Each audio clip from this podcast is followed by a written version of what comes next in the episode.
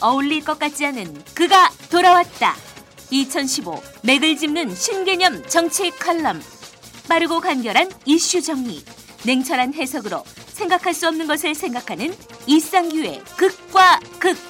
여러분 곁을 아주 강렬하게 천천히 다가옵니다. 많은 청취 바랍니다. 안녕하세요. 극과 극 칼럼 뉴스를 진행할 정치평론가 이상규입니다. 누구나 쉽게 어디서나 명쾌하게 세상을 해석하는 당신만의 칼럼 해석 코드를 알려드리겠습니다. 먼저 오늘 꼭 꼼꼼하게 챙겨봐야 할 오늘의 키포인트 뉴스5를 알려드리겠습니다. 뉴스 정보 해석에도 노하우가 있습니다. 뉴스는 바르게, 넓게, 깊게 보아야 합니다. 세상의 길을 알려주는 정제된 뉴스 정보가 필요합니다. 5,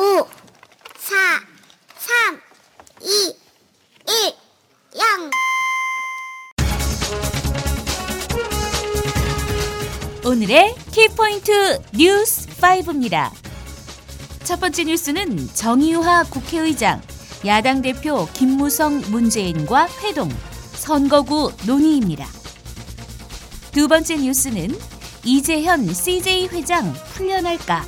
10일 첫 파기 환송입니다. 세 번째 뉴스는 아시아 금융시장, 미 12월 금리 인상 가능성에 흔들립니다. 네 번째 뉴스는 영화 검은 사제들 주말 100만 관객 동원 흥행 청신호입니다. 마지막 다섯 번째 뉴스는 프리미어 12 첫판 일본전 참패 11일 저녁 도미니카와 2차전입니다. 사람은 성실할수록 자신을 얻게 된다. 성실해질수록 태도가 안정된다. 성실하면 성실할수록 정신을 자각하게 된다는 아우구스티누스의 명언이었습니다. 이 말은 키포인트 뉴스가 궁금하면 성실하게 인터넷 뉴스를 검색해 보라는 의미입니다. 지적 호기심이 왕성해야 삶이 행복합니다. 지금 바로 인터넷 뉴스 검색 시작하십시오.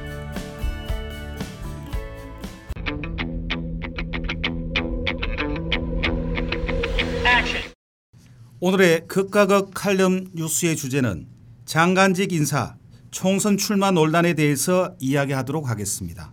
먼저 중앙일보, 동아일보가 주장하는 핵심 칼럼 내용입니다. 중앙일보 사설 정종섭 행자부 장관의 총선 출마는 부적절하다. 8일 사임을 발표한 정종섭 행정자치부 장관이 내년 총선에 출마할 계획인 것으로 알려졌다. 정 장관은 지난 8월 25일 새누리당 연찬회에서 총선 필승이란 건배사를 외쳤다가 국민의 비난이 쏟아지자 기자회견을 열고 사과했다. 그러나 총선 출마를 염두에 둔 발언 아니냐는 질문엔 그럴 생각이 없다고 잘라 말했다. 정 장관이 이끈 행자부는 선거 사범을 잡는 경찰청을 산하에 둔 선거 주무부처다. 또 그는 서울대 교수 출신의 헌법학자로 공무원의 중립 의무를 누구보다 잘하는 위치에 있다. 이런 사람이 노골적으로 특정 정당의 총선 승리를 기원했으니 부처의 기강이 설 수 있겠는가? 총선을 앞두고 정부의 사소한 실수도 관권 개입으로 부풀려지는 마당에 그의 건배사 문제는 심각했다.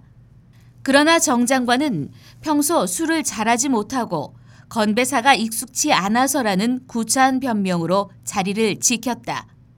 공직자의 선거 개입을 엄벌해야 할 선거관리위원회도 정 장관에게 주의라는 솜방망이로 면죄부를 줬다.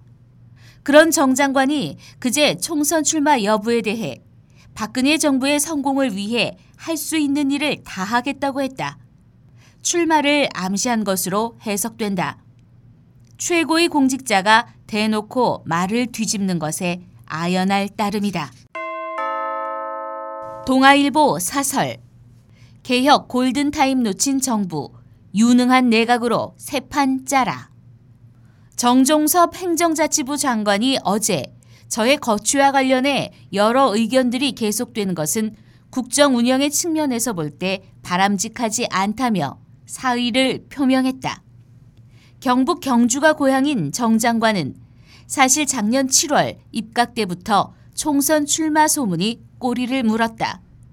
그는 장관직에서 물러난 뒤에도 박근혜 정부의 성공을 위해 할 수 있는 일은 다 할 생각이라고 했고 총선 출마와 관련해서는 여러분의 의견을 듣고 신중하게 결정하겠다고 말했다.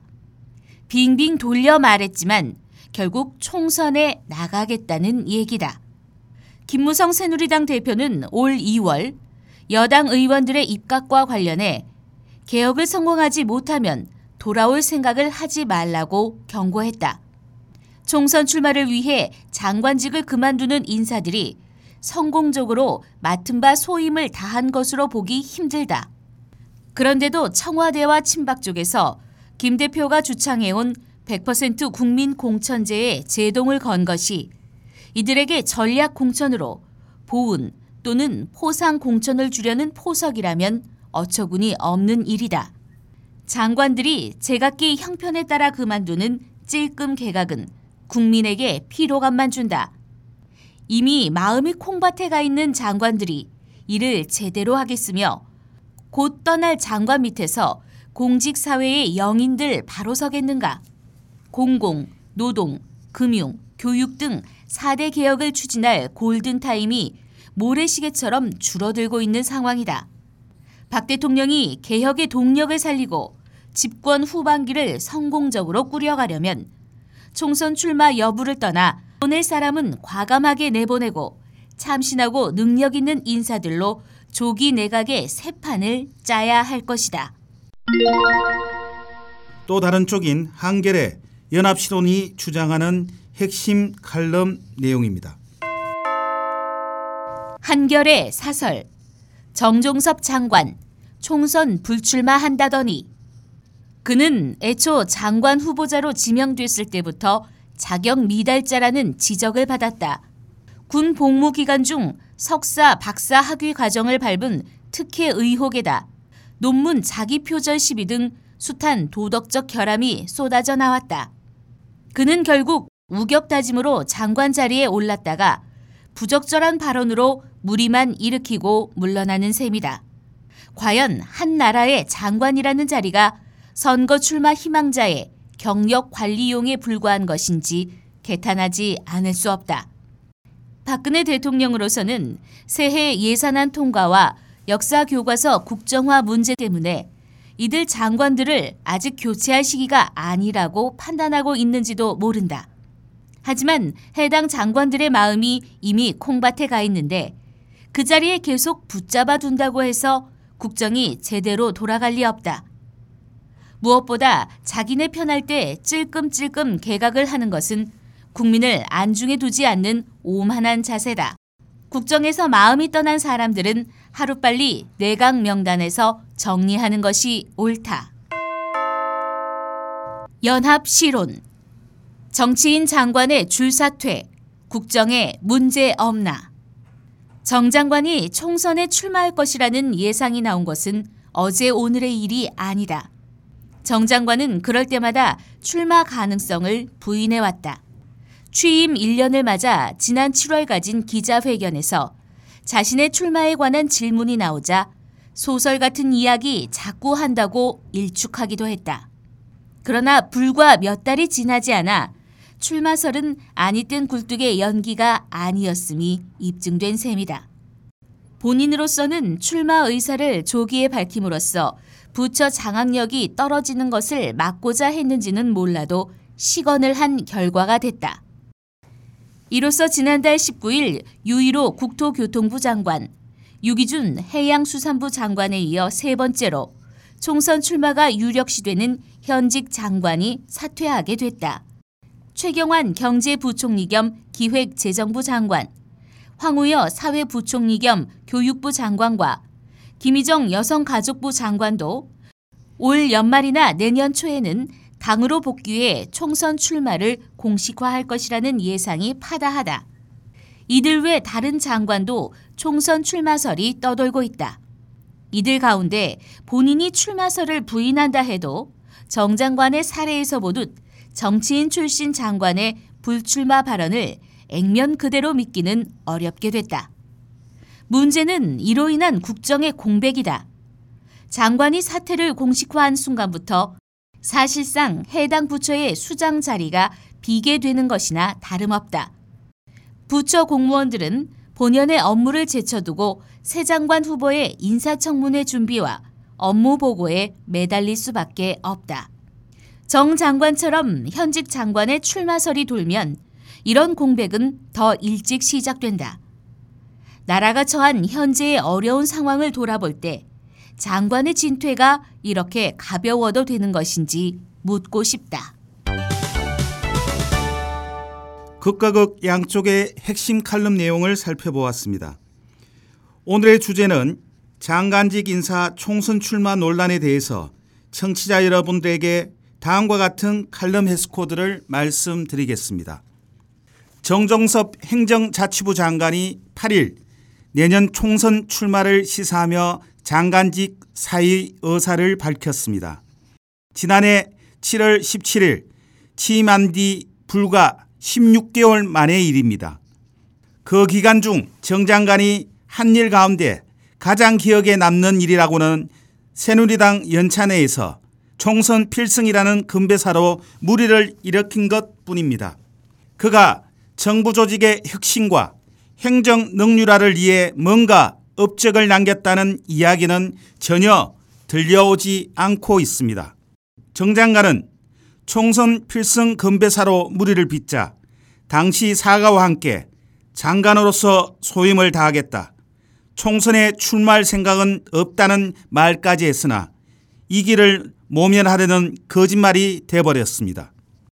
기왕 총선 출마를 위해 장관직을 사퇴할 거라면 차라리 그때 그만두는 게 떳떳하고 당당했습니다. 정 장관이 취임 두 달 만에 지난해 9월 내각제에 있으면 국회를 해산할 상황 같은 발언을 한 것 보면 장관 자리를 국회 진출의 징검다리로 삼았다는 생각마저 듭니다. 정 장관이 결국 총선에 출마한다면 그의 사과는 진심으로 잘못을 뉘우친 게 아니라 어물적 책임을 회피하고 사건이 잊혀질 시간을 벌려는 의도가 아니었냐고 해석될 수밖에 없습니다. 여당 지도부의 눈에 들어 공천을 받으려고 실수로 포장된 의도적인 발언을 한 것이 아닌지 묻고 싶습니다. 게다가 정 장관의 고향인 경북 경주는 지난해 전국에서 세 번째로 많은 60억 원의 특별 교부세를 배정받았습니다. 경주는 정 장관의 출마술이 도는 곳입니다. 장관의 지위를 이용해 총성령 선신공세를 푼 것이라는 야당의 비판이 근거 없는 주장으로 들리지 않는 이유입니다. 자연인 정종섭의 총선 출마는 그의 자유입니다. 그러나 헌법학자로서 또 선거 주무장관을 지낸 고위 공직자 출신으로서 그의 출마는 부적절하다는 비난을 면하기 어렵습니다. 문제는 총선에 나갈 사람이 단지 정장관 한 사람만 아니라는 점입니다. 유일호 국토교통부 장관과 유기준 해양수산부 장관 경질에 이어 정정섭 장관까지 물러나게 됐지만 아직도 최경환 경제부총리 겸 기획재정부 장관, 항우여 사회부총리 겸 교육부 장관, 김희정 여성가족부 장관 등 송선 출마 예정자가 줄줄이 대기 중입니다. 심지어 최 부총리는 국회 대정부 질문 답변 도중 경제는 저 말고도 잘할 분들이 많지 않느냐라는 말로 출마를 기정사실화 하고서도 여전히 자리를 지키고 있습니다. 총성용 개각이 앞으로 줄줄이 이어질 수밖에 없습니다. 사람에 따라 또 상에 따라 다르기는 하겠지만 일반적으로 정치인 출신의 장관은 그 나름의 장점이 있다고 할 수 있습니다. 이미 유권자의 심판을 받아 검증된 점이나 국가의 현안을 정무적으로 판단하는 능력들을 예로 들 수 있습니다. 현행 헌법도 국회의원의 입각을 제한하고 있지는 않습니다. 따라서 현역 국회의원을 포함해 정치인 출신을 장관으로 발탁하는 것은 그 자체로 잘못된 일이라고는 할 수 없습니다. 그러나 누가 보더라도 차기 선거에 나갈 가능성이 농후한 정치인을 발탁해 시안부 장관으로 앉힌다면 당사자에게는 내세울 만한 경력이 하나 추가되는 것이겠지만 국정 전반에는 덕보다 실이 클 것입니다. 정보부처 장관의 막중한 소임을 감안한다면 응당 그 자리를 마지막 기회로 생각하고 몸을 던질 수 있는 사람이 장관이 돼야 합니다. 박 대통령이 7월 22일 국무회의에서 모든 개인적인 일정은 내려놓으라고 주문했지만 그동안 이들이 얼마나 경제 활력 회복과 개혁을 위해 매진했는지 의심스럽습니다. 총선에 맞춰 정치권으로 되돌아갈 국회의원을 올해 3월 10개월짜리 한시 장관에 기용한 것부터 의아스러운 일입니다. 이제 박근혜 대통령은 개각을 한꺼번에 마무리 지어 내각을 조기에 안정시켜야 합니다. 예산안 심의 도중 인사청문회를 병행해야 하는 부담은 있으나 표밭으로 마음이 떠난 장관들과 함께 국정을 추진할 때의 부담과 한계가 더 큽니다. 해외 순방 이전에 개각을 조속히 완료하되 이제는 박 대통령과 임기를 함께해야 할 능력 있는 순장조 장관들을 전면적으로 배치해야 할 것입니다.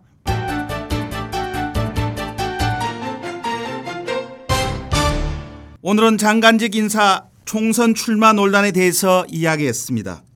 나를 세우는 데는 몇십 년이 걸리나 그것을 잿더미로 만드는 데는 하루면 족합니다. 고관대작이나 고위공직자처럼 온 세상이 다 알만한 사람이 한 번의 실수로 급전직하 망신을 당하는 경우가 적지 않습니다. 지금 보잘것없는 지위에 있다고 속상해하지 말고 내가 어떤 지위를 감당할 만한 능력이나 재능을 갖추고 있는지부터 돌아보라는 공자님의 말씀이 있습니다. 정정섭 행자부 장관의 총선 출마는 자유입니다. 그러나 공직자로서의 자격이 있는지는 별개의 문제입니다. 자신의 능력과 재능을 다시 한번 돌아볼 것을 강력히 권유합니다. 가유불급입니다. 이상으로 이상규의 극과 극 칼럼 뉴스를 마치도록 하겠습니다. 저는 다음 주 수요일 자정에 다시 찾아뵙겠습니다. 행복하고 편안한 하루를 보내시기를 바라겠습니다. 당신이 세상의 희망입니다. 감사합니다.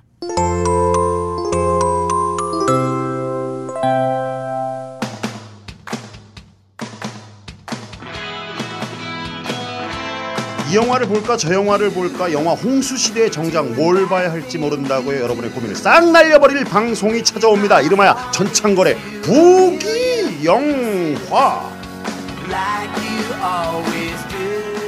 대한민국의 영화 키드들을 설레게 했던 전창걸의 유쾌한 수다 전문 성우들과 함께 발랄 통쾌한 재현 그리고 전문가를 초빙해서 들려주는 깨알 같은 뒷얘기까지 신개념 영화 방송이 여러분을 곧 찾아갑니다.